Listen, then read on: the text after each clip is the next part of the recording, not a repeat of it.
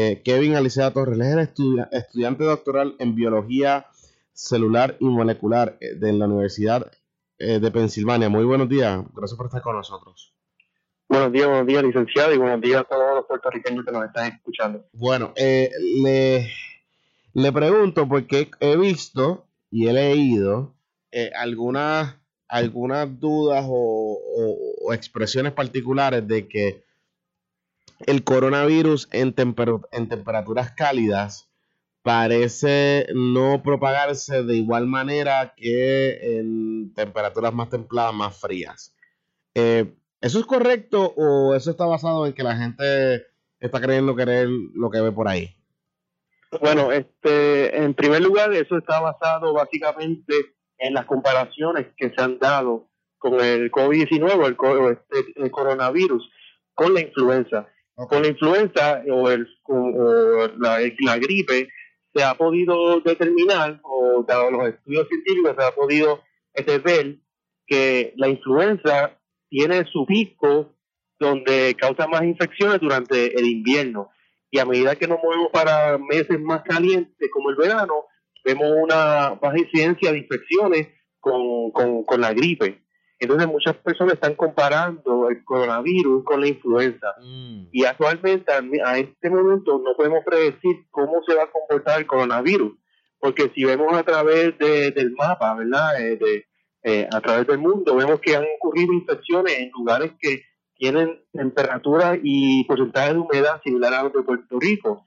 Si vemos casos como en Singapur, vemos que en Singapur, donde hay alta humedad, eh, alta temperatura, este, vemos que hay más de 300 casos. Y entonces, pues no podemos ahora mismo predecir cómo se va a comportar el coronavirus en nuestro ambiente tropical. Y sí, han subido muchos, muchos comentarios a través de las redes sociales de que esto va a desaparecer en verano, pero ahora mismo los expertos no, no saben con claridad si ese va a ser el caso con este COVID-19.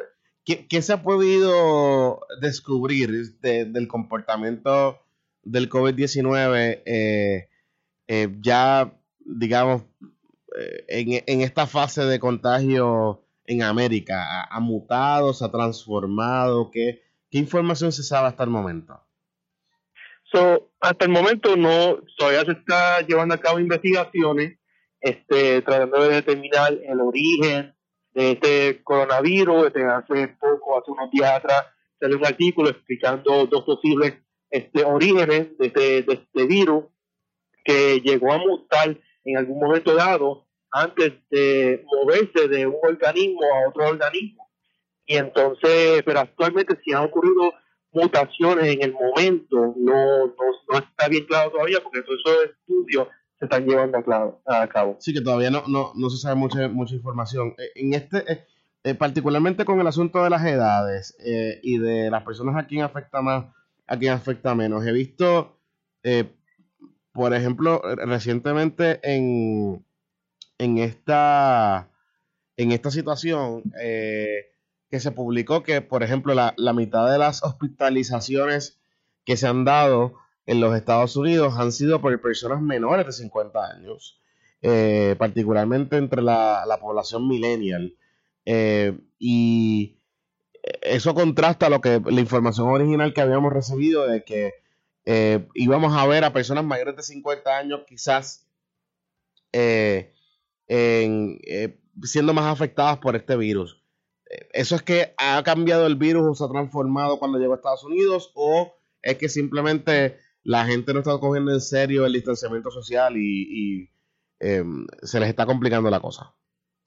Sí, este, correcto, sí, se ha visto ese, esa incidencia este, en personas pues alrededor de los 50 años o hasta los 30 años.